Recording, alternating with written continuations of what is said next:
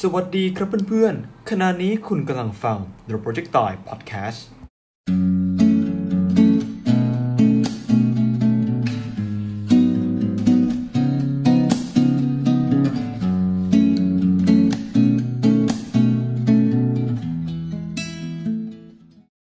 หากการค้นพบฟอสซิล เป็นอีกหนึ่งปัจจัยที่ทำให้เราทราบถึงการเป็นไปของโลกใบนี้ การตั้งคำถามเกี่ยวกับการเกิดขึ้นของภูเขา แม่น้ำทานที่ไหลผ่านนั้น ก็คงจะเป็นอีกหนึ่งในคำถามเช่นกัน ที่จะทราบถึงความเป็นไปของโลกใบนี้ และการก่อกำเนิดของมันคำถามหลักที่ตั้งคำถามมานานนะครับก็คือ ลักษณะของโลกใบนี้ก่อตัวได้อย่างไร จนเกิดภูเขา แม่น้ำทิวทัศน์ต่างๆ ที่มีการค่อยๆ เปลี่ยนไปนะครับ หากเราลองสังเกตเหตุการณ์ที่เกิดขึ้นบนโลกหลาย ๆ ครั้ง จะพบว่า เหตุการณ์เหล่านั้นเป็นปัจจัยที่ทำให้โลกของเราเปลี่ยนแปลง เหตุการณ์สำคัญที่เราอาจจะรู้จักกันก็คือพวกเกี่ยวกับภัยพิบัตินะครับ ตัวอย่างเช่น แผ่นดินไหวภูเขาไฟระเบิด หรือว่าสึนามิรุนแรงนะครับ เหตุการณ์เหล่านี้เป็นเหตุการณ์ที่ทำให้โลกของเรา มีการเปลี่ยนแปลงครั้งใหญ่ ๆ ตั้งหลายครั้งนะครับหนึ่งในเหตุการณ์ที่วันนี้ผมจะมาพูดถึงก็คือภูเขาเวซูเวียสใกล้เมืองเนเปิลส์ในอิตาลีนะครับปะทุขึ้นทำให้ทำลายเมืองเมืองหนึ่ง ซึ่งเป็นเมืองประวัติศาสตร์ก็คือเมืองปอมเปอีนะครับที่ดวลภูเขาไฟทำลายล้างในคริสตศักราช 79 นะครับเหตุการณ์ที่เกิดขึ้นก็คือว่าภูเขาไฟนั้นระเบิด และลาวานะครับแล้วก็หินจากภูเขาไฟจำนวนมากมาทำลายและฆ่าชีวิตผู้คนมากมาย เท่าทุลีของภูเขาไฟแล้วก็ลาวานะครับก็เรียบไปตลอดถึงแนวชายฝั่งทำให้เกิดปรากฏการณ์หนึ่งนะครับก็คือการที่น้ำเจอกับลาวาทำให้เกิดการเย็นตัวลงกลายเป็นหินนะครับ หินชนิดนี้นะครับเราเรียกว่าหินพัมมิชนะครับหินพัมมิชเนี่ยเป็นหินที่มีลักษณะเป็นรูพุน ซึ่งเกิดจากฟองอากาศภายในกลวงนะครับหินชนิดนี้เนี่ยเป็นหินที่มีลักษณะเบา เนื่องจากฟองอากาศภายในนะครับทำให้มันสามารถที่จะลอยนานได้นั่นเอง เราเรียกหินชนิดนี้ว่าเป็นหินภูเขาไฟประเภทหนึ่งเหมือนกันนะครับด้วยเหตุการณ์นี้นะครับเป็นเหตุการณ์ที่น่าสะเทือนใจมากๆ และระทึกใจนะครับ ทำให้มีคนจำนวนมากคาดว่าเหตุการณ์บางอย่างต้องเกิดจากพลังที่เหนือธรรมชาติ แต่นับตั้งแต่ศตวรรษที่ 17 เป็นต้นมานะครับ ผู้คนก็สังเกตโลกนี้ในฐานะวัตถุชิ้นหนึ่งไม่ต่างอะไรกับวัตถุทั่วไป ไม่ใช่สิ่งที่เลิศเลอเพอร์เฟกนะครับธรณีวิทยาสมัยใหม่ที่เกิดขึ้นเนี่ย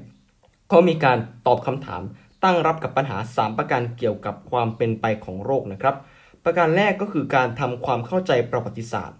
คำว่าประวัติศาสตร์หรือว่า history เนี่ย คือการบรรยายธรรมชาติวิทยาและก็ประวัติศาสตร์ของธรรมชาติ หรือว่า natural history ซึ่งเป็นการบรรยายความเป็นไป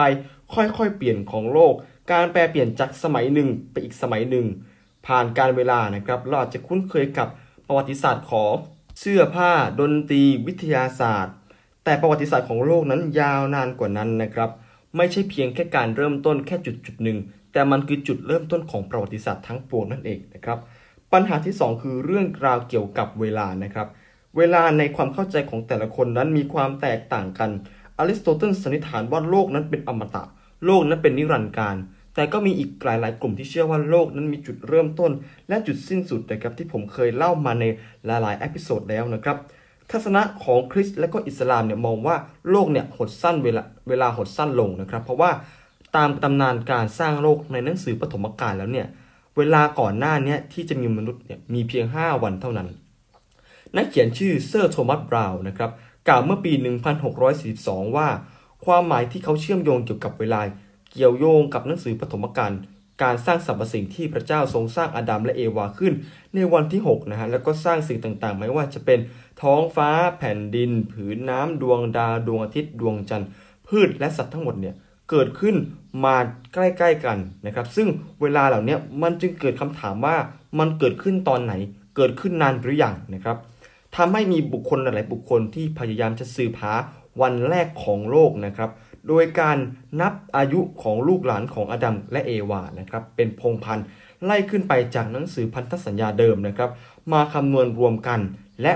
ปรับให้เป็นเวลาที่คร่าวที่สุดเท่าที่มนุษย์จะสามารถคำนวณได้นะครับ ในสมัยกลางศตวรรษที่ 17 นะครับ archbishop ชาวไอริชท่านหนึ่งนะครับมีนามว่าเจมส์อัชเชอร์นะครับได้คำนวณว่าโลกนั้นสร้างขึ้นในวันที่ 22 ตุลาคมเมื่อ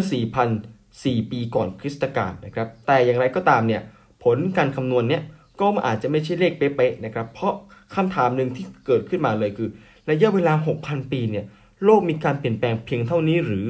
มันอาจจะไม่พอสำหรับการเปลี่ยนแปลงที่จะเกิดภูเขา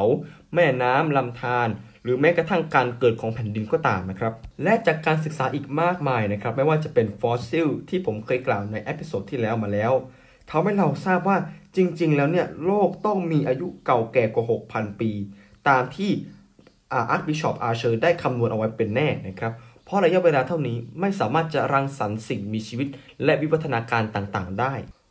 กงเดอบูฟงนะครับนักธรรมชาติวิทยายุคบุกเบิกแรกๆนะครับที่ผมเคยเล่าไปว่า เขาเป็นคนแรกๆเลยที่ออกมาเขียนหนังสือ Natural History หรือประวัติศาสตร์ธรรมชาตินะครับเขาได้สันนิษฐานว่าอดีตเนี่ยโลกเดิมทีนะครับเป็นลูกบอลที่ร้อนระอุ และถูกเวียงออกมาจากดวงอาทิตย์ ก่อนที่จะค่อยๆ เย็นตัวลงและปรับสภาพ จนทำให้สิ่งมีชีวิตอยู่อาศัยได้นะครับซึ่งเหตุการณ์ที่เกิดขึ้นเนี่ยเขาระบุไว้ว่า อาจจะเกิดขึ้นราวๆ 80,000 ปีก่อนนะครับ โดยภาษาที่ใช้เนี่ยต้องพยายามที่จะไม่ล่วงเกินศาสนาจักรนะครับ เพราะเราได้เรียนรู้จากวิทยาศาสตร์มาแต่ละยุคแต่ละสมัยเรารู้อยู่แล้วว่า ศาสนาจักรนั้นเป็นศัตรูคู่อาฆาตกับนักวิทยาศาสตร์ในการเขียนงานใด ๆ ก็ตามที่ขัดแย้งกับไบเบิลปัญหาสุดท้ายนะครับก็คือปัญหาความเข้าใจธรรมชาติ ดินหินแร่นะครับที่มีลักษณะต่างๆ แข็งบ้างอ่อนบ้างเปราะบางบ้างนะครับ และมีองค์ประกอบและอายุที่ต่างกันด้วย การตั้งชื่อและวิเคราะห์หินแร่เนี่ยเริ่มต้นให้นักธรณีวิทยาศึกษาคนแรกนะครับ มีนามว่าอับราฮัมเวอร์เนอร์เกิดเมื่อปี 1749 นะครับ อาศัยอยู่ในเยอรมัน ศึกษาหาข้อมูลค้นคว้าเกี่ยวกับหินนะครับ มากมายทุ่มเทเวลาในการทำเหมืองนะครับ เพื่อจะได้ค้นพบแร่ใหม่ ๆ ตัวของแวนเนอร์เองนะครับไม่ได้เพียงแต่ศึกษาแล้วก็จำแนกหินเท่านั้นนะครับ แต่ยังอาศัยอายุเปรียบเทียบหรือว่า relative age เป็นเกณฑ์ในการตัดสินอายุของหินที่เก่าแก่ที่สุดนะครับ จะแข็งมากและจะไม่ปรากฏร่องรอยว่าเคยมีฟอสซิลใด ๆ มาก่อน เพราะอยู่มาก่อนการที่ฟอสซิลจะเกิดนะครับ โดยการศึกษาอายุของหินนะครับ จะเป็นการเปรียบเทียบจากสถานที่หนึ่งๆนะฮะ เราจะขุดลึกไปยังชั้นต่างๆ ของหินและดินนะครับ ที่นักธรณีวิทยาเรียกว่า strata นะครับหรือว่าชั้นหินที่บางชั้นอาจจะมีฟอสซิลอยู่ ก็จะเป็นหนึ่งในตัวที่จะระบุอายุของฟอสซิลแล้วก็ชั้นหินที่พบฟอสซิลได้เช่นกันนะครับ อีกหนึ่งคนที่สำรวจนะครับชื่อวิลเลียมสมิธนะครับเกิดเมื่อปี 1769 สมิธเนี่ยได้ช่วยทำคลองหลายๆ สายในประเทศอังกฤษนะครับ ในการสร้างคลองหลายสายนะครับ เพราะว่าในสมัยก่อนเนี่ยการขนส่งทางน้ำถือว่าเป็นเรื่องหนึ่งที่สะดวกสบายกว่าการขนส่งทางบกนะครับ และด้วยการขุดคลองนี้เองทำให้เขาตระหนักถึงเรื่องเรื่องหนึ่งนะครับ คือลักษณะสำคัญที่สุดของชั้นเปลือกโลก ไม่ได้ขึ้นอยู่กับแค่ชนิดของหินที่ปรากฏเท่านั้นทว่ายังรวมถึงฟอสซิลที่ค้นพบด้วยนะครับ และด้วยความรู้ความเข้าใจของสมิธนะครับ เกี่ยวกับฟอสซิล นักธรณีวิทยาจึงมีหนทางในการอ่านประวัติศาสตร์ของโลกใบนี้นะครับ ในสมัยศตวรรษที่ 19 นักธรณีวิทยาส่วนมากเนี่ยจะเป็นนักทฤษฎีมหาวิบัติ ซึ่งเชื่อว่าประวัติศาสตร์ของโลกดูเหมือนจะประกอบจากยุคแห่งความมั่นคงนะครับ ซึ่งเกิดจากเหตุการณ์ร้ายแรงหลาย ๆ อย่าง หรือมหาวิบัติทั่วโลก อย่างตัวอย่างที่ชัดเจนที่สุดเหตุการณ์หนึ่งนะครับ ก็คือเหตุการณ์น้ำท่วมโลก ซึ่งมีการจดบันทึกในหลาย ๆคัมภีร์ทั่วโลกนะครับว่าโลกใบนี้เกิดเหตุการณ์น้ำท่วมใหญ่ในการชะล้างและปรับเปลี่ยนสภาพภูมิประเทศไปตลอดกาลนะครับ ตัวอย่างในคัมภีร์ไบเบิลเองก็มีเรื่องราวของโนอาที่สร้างเรือแล้วก็นำสิ่งมีชีวิตทุกชนิดเป็นคู่ๆนะครับไปอยู่ในเรือนั้น เพื่อจะผ่านพ้นวิกฤตการณ์นี้ไปได้ เหตุการณ์น้ำท่วมโลกเป็นเหตุการณ์หนึ่งที่สื่อเห็นถึงความเปลี่ยนแปลงของระดับน้ำ ความเปลี่ยนแปลงของลักษณะภูมิประเทศนะครับ ว่าจะเกิดเหตุการณ์นี้ซ้ำขึ้นอีกหรือไม่ และถ้าเหตุการณ์นี้เกิดขึ้นซ้ำอีก จะเปลี่ยนแปลงโลกของเราไปในเชิงไหนนะครับ อันนี้ก็ยังเป็นคำถามอยู่ถึงทุกวันนี้ เพราะมีความเชื่อว่า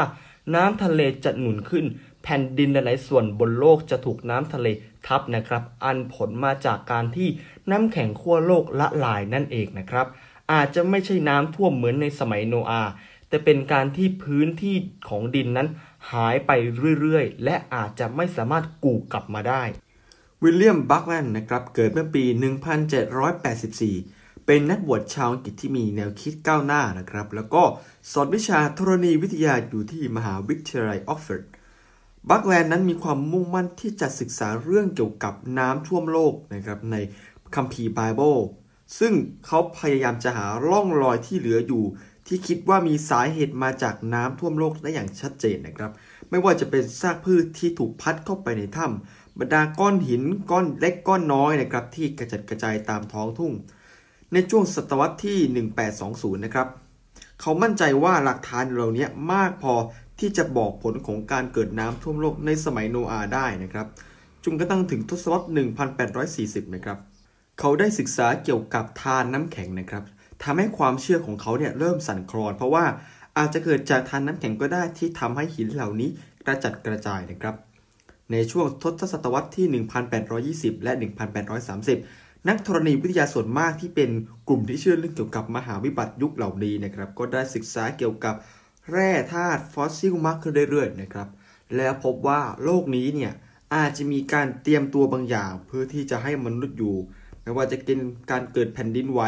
การเกิดน้ำท่วมโลกนะครับเพื่อจะให้ปรับสภาพแวดล้อมเหมาะกับมนุษย์มากขึ้น แนวคิดนี้จึงสอดคล้องกับการสร้างโลกในหนังสือปฐมกาลของไบเบิลนั่นเองนะครับที่บอกว่าพระเจ้าเนี่ยสร้างสิ่งต่างๆ เป็นเวลา 5 วัน และสร้างมนุษย์ในวันสุดท้ายของการทรงสร้างนะครับในวันที่ 6 ซึ่ง 6 วันนี้ในพระคัมภีร์ไบเบิลเนี่ยกล่าวว่าเป็นเวลาที่นานมากนะครับ ในปี 1830 นะครับ นักกฎหมายหนุ่มที่ผันตัวมาทำงานเกี่ยวกับธรณีวิทยาชื่อว่าชาร์ลไลเอลนะครับเกิดเมื่อปี 1797 ได้ท้าทายความเชื่อเกี่ยวกับธรณีวิทยานะครับ โดยตัวเขาเองเนี่ยไม่ค่อยเชื่อแนวคิดของอาจารย์ของเขาก็คือวิลเลียมบัคแลนด์สักเท่าไหร่นะครับ เพราะเขามีแนวคิดหนึ่งที่ตั้งข้อสันนิษฐานไว้ว่า แท้จริงแล้วเนี่ยพลังทางธรณีวิทยาเนี่ยส่งผลโลกเนี่ยไม่เคยเปลี่ยนไปเลยนะครับ นำมาสู่การเป็นผู้นำกลุ่มเอกรูปนิยม หรือว่า uniformitarianism นะครับ ซึ่งค่อยๆ แสดงความคิดในการต่อต้านนักทฤษฎีมหาวิบัตินะครับ ตัวไอเออร์เองเนี่ยนะครับ แสดงให้เห็นว่าประวัติศาสตร์ของธรณีวิทยาเองเนี่ยอยู่ในรูปที่เรียกว่าภาวะเอกรูปนะครับ ก็คือว่าเกิดขึ้นมาอยู่แบบนี้แต่เดิมแล้วไม่ได้มีการที่มีภูเขาไฟหรือน้ำท่วมโลกการกัดก่อนมาเปลี่ยนแปลง หากแต่การเปลี่ยนแปลงเหล่านี้นะครับเกิดขึ้นเมื่ออดีตอันไกลโพ้น นั่นเป็นการอธิบายหลักฐานทั้งหมดเท่าที่เป็นไปได้นะครับ โดยเขาได้เขียนเรื่องราวทั้งหมดนี้ไว้ในหนังสือที่มีชื่อว่า Principle of Geometry หรือว่าหลักทางธรณีวิทยาในปี 1830 นะครับ ซึ่งออกมาจำนวน 3 เล่มปรับปรุงผลงานตลอด 40 ปีนะครับ เพื่อให้ผลงานเกี่ยวกับธรณีวิทยาอันนี้เป็นผลงานที่ดีที่สุดนะครับ หลักการนี้ของตัวไลเอลเองเนี่ย พยายามจะปฏิเสธ ทฤษฎีมหาวิบัติที่บอกว่าโลกต้องเกิดจากการ แปรปรวนเกิดจากภัยพิบัติและเกี่ยวกับเรื่องของสิ่งเหนือธรรมชาตินะครับ เขามีความต้องการที่จะปลดปล่อยธรณีวิทยาให้พ้นออกจากแนวคิดที่ถูกศาสนาจักรครอบงำนะครับ เป็นแนวคิดที่โบราณล้าหลังในความคิดของเขา และเป็นแนวคิดในเชิงศาสนามากเกินไป ประหนึ่งว่าเป็นการสร้างทฤษฎีเพื่อมา support แนวความคิดของศาสนาเอง อาจจะไม่ใช่แนวความคิดในเชิงวิทยาศาสตร์ทั้งหมด นอกจากนี้แล้วไลเอลยังมีความเชื่อหนึ่งว่าฟอสซิลเนี่ยไม่ได้เป็นตัวหนึ่งที่ระบุความก้าวหน้าและวิวัฒนาการได้ทั้งหมดนะครับ เพราะว่ามีเหตุการณ์หนึ่งนะครับที่ทำให้เขาตื่นเต้นอย่างมากเมื่อพบร่องรอยของสัตว์เลี้ยงลูกด้วยน้ำนมนะครับในชั้นหินที่มีอายุน้อยๆซึ่งเป็นหลักฐานที่แสดงว่าไม่มีความก้าวหน้าที่แท้จริง ในประวัติศาสตร์ของพืชและสัตว์นะครับเว้นเสียแต่มนุษย์เท่านั้น หากเราดูเหตุการณ์ทั้งหมดนะครับ จะพบว่าสิ่งมีชีวิตในยุคก่อนเนี่ยมีเพียงไม่กี่สปีชีส์เท่านั้นที่ยังคงสภาพเป็นฟอสซิลได้นะครับชาร์ลไลเอลเองเนี่ยครับมีส่วนร่วมในการก่อสร้างทฤษฎีเกี่ยวกับธรณีวิทยาสมัยใหม่ขึ้น ในมุมมองที่แปลกมากขึ้นนะครับ แสดงให้เห็นว่าโลกของเรามีประวัติศาสตร์ยาวนานพอ ที่จะอธิบายเรื่องราวต่างๆ โดยอาศัยสิ่งที่เกิดขึ้น ณขณะนี้นะครับ อ้างอิงเหตุการณ์ต่าง เทียบกับอดีต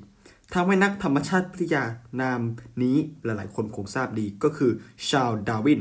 ทึ่งกับผลงาน Principle of Geology ของเขาเป็นอย่างมาก และได้เดินทางในเรือบีเกิลนะครับซึ่งเป็นเรือที่อาจจะมีชื่อในบทถัดไปก็ให้ทุกท่านรอติดตามนะครับ ในการส่งคนไปสำรวจพิจารณาพิเคราะห์โลกนี้มากขึ้นนะครับผ่านมุมมองของบุรุษคนใหม่ ที่จะเปลี่ยนแปลงหน้าประวัติศาสตร์ของวิทยาศาสตร์คนหนึ่งไปตลอดกาลนะครับสำหรับวันนี้ก็เป็นเรื่องราวสั้นๆ ไม่ยาวมากนะครับสำหรับประวัติศาสตร์การเปลี่ยนแปลงในทางธรณีวิทยาของโลก อาจจะไม่ใช่ประวัติศาสตร์ที่แท้จริง เพราะไม่มีใครสืบทราบได้ว่าโลกนั้นสร้างมันได้อย่างไร หากคุณไม่ใช่พระเจ้า หรือแม้แต่การที่คุณจะไปถามพระเจ้านั้น พระเจ้าอาจจะตอบไม่ได้ นะครับเพราะว่าสิ่งต่างๆที่เราศึกษามานั้นผ่านการสังเกตทั้งหมดทั้งสิ้นนั่นเองนะครับสำหรับวันนี้นะครับก็ไม่มีอะไรจะเล่าต่อแล้วนะครับเป็นเรื่องราวสั้นๆ เพียงแต่ประมาณนี้นะครับหากใครสนใจเรื่องราวประมาณนี้ก็สามารถกดไลค์กดแชร์กด Subscribe ได้นะครับแชร์ให้เพื่อนๆมารับชมรับฟังกับช anel ของเราได้นะครับสำหรับวันนี้ก็ขอกราบเรียนเพียงเท่านี้นะครับ สวัสดีครับ